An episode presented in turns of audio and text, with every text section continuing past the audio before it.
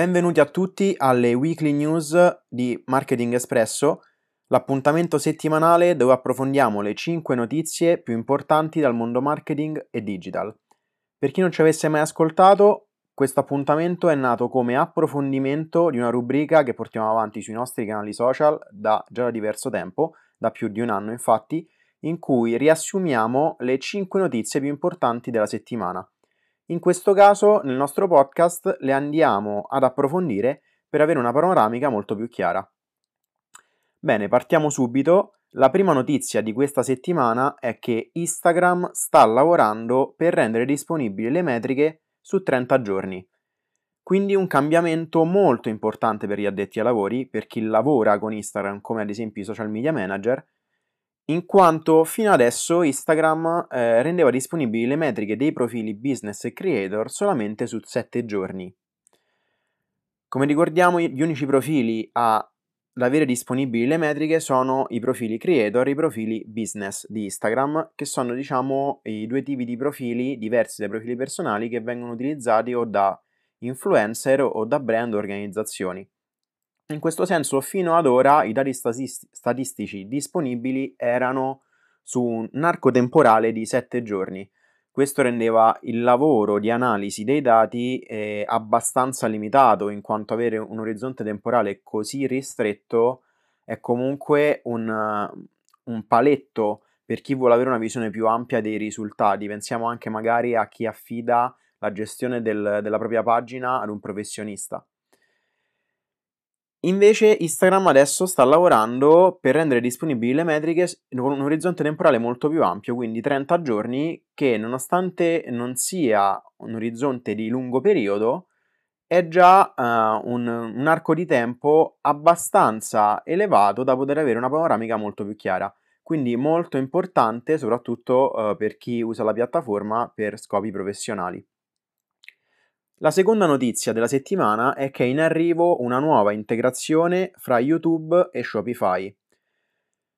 In cosa consiste questa integrazione? In pratica YouTube sarebbe testando appunto questa integrazione per rendere disponibile una sorta di social shopping all'interno dei propri video.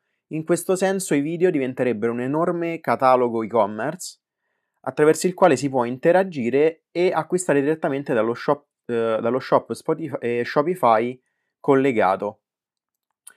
È una tendenza che vediamo su praticamente ogni piattaforma, eh, come appunto Instagram o anche Facebook con le vetrine, con la funzione shop, e il social shopping è sicuramente un trend eh, in grande crescita. Fino ad ora YouTube non aveva fatto grandi passi in, in questa direzione e vediamo che adesso uh, questo sembra invece non un passo ma un salto enorme in quanto avere direttamente una connessione con Shopify, che ricordiamo in America eh, rappresenta una grande percentuale degli e-commerce esistenti, fa diventare questa piattaforma quasi la prima ad aver fatto un'integrazione così importante all'interno della propria interfaccia. Infatti pensiamo per esempio ai vari utilizzi che possono scaturirne.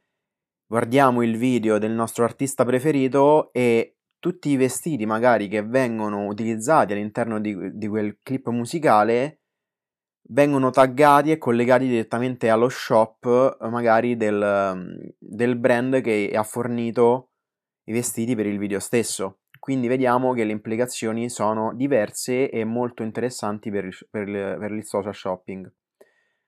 Terza notizia eh, riguarda uno dei documentari più chiacchierati eh, delle ultime settimane, da quando è uscito su Netflix, cioè The Social Dilemma. Nel documentario si raccontano le minacce e anche i lati negativi dell'utilizzo dei social, avvertendo appunto su quelle che possono essere le controindicazioni dell'utilizzo di queste piattaforme, un po' il dark side di, di queste piattaforme che utilizziamo praticamente ogni giorno. Ebbene, Facebook eh, ha preso in mano la situazione e ha risposto al documentario con un documento in sette punti. In questi sette punti, che non andiamo a vedere uno per uno per questioni di tempo, eh, ma che potete trovare eh, diciamo in rete o all'interno del nostro canale Telegram nel quale abbiamo pubblicato il documento in forma integrale, la piattaforma va a analizzare eh, le sette criticità del documentario, affermando che quanto detto è in parte non corretto, in parte eh, non veritiero, in quanto non tiene conto degli ultimi cambiamenti messi in atto dalla piattaforma, e in un'altra parte non tiene conto degli aspetti invece positivi e le esternalità positive create dai social, oltre al fatto che tutto il documentario viene raccontato in tono sensazionalistico. Queste, questo è quello che dice in sintesi il documento di Facebook che risponde appunto al The Social Dilemma. Da parte nostra qual è il nostro parere? Eh, io penso personalmente che eh, il documentario abbia messo in luce un, un, risvolto dei social che gli addetti ai lavori già conoscevano, ma che è importante sottolineare, cioè l'influenza anche negativa che i social possono avere. Al tempo stesso è sbagliato pensare che eh, abbiano solamente un'influenza negativa, in quanto i social come strumento possono essere usati sia in modo positivo sia in modo negativo. E in questo senso utilizzarli in modo positivo o negativo è una nostra scelta. E sicuramente se utilizzati in modo positivo possono avere anche de- degli effetti e delle esternalità e dei risultati a dir poco stupefacenti.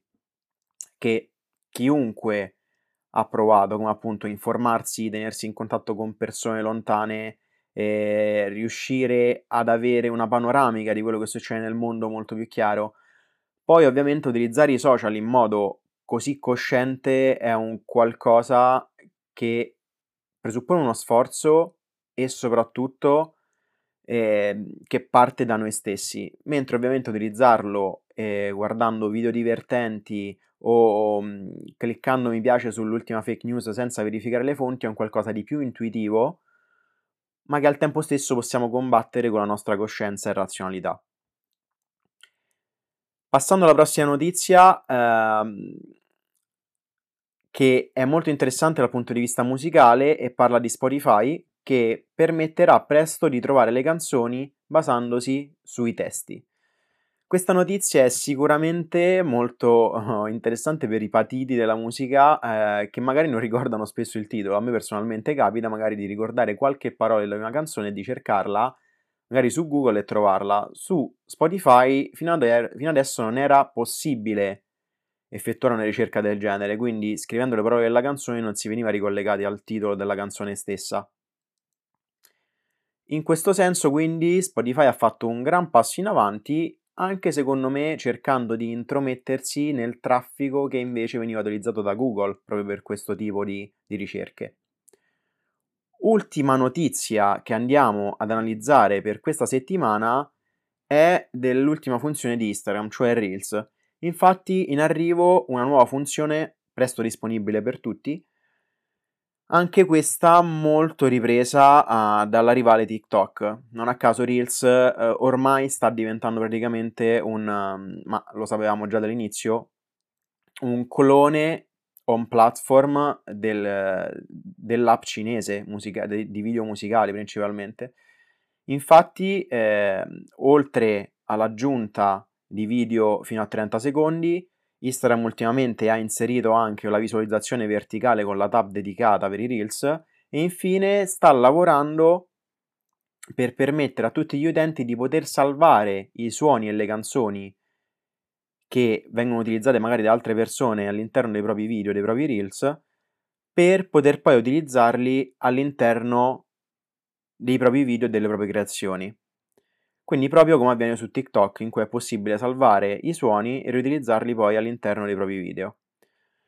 In questo senso quindi vediamo che la lotta fra le due piattaforme continua a ritmo serrato e vedremo presto oh, chi la spunterà, in quanto TikTok non rimane sicuramente a guardare e ultimamente sta spingendo molto anche dal lato business. Infatti una delle ultime notizie che aggiungiamo a queste 5 è che TikTok sta regalando un buono di 3.000 dollari alle aziende che vogliono iniziare a sfruttare la pubblicità sulla piattaforma e sicuramente è un bel incentivo per tutti coloro che vogliono magari testare la piattaforma ma non sono convinti della propria efficacia, hanno un buono di 3.000 dollari da poter usare su TikTok Business e su, sulle TikTok Ads.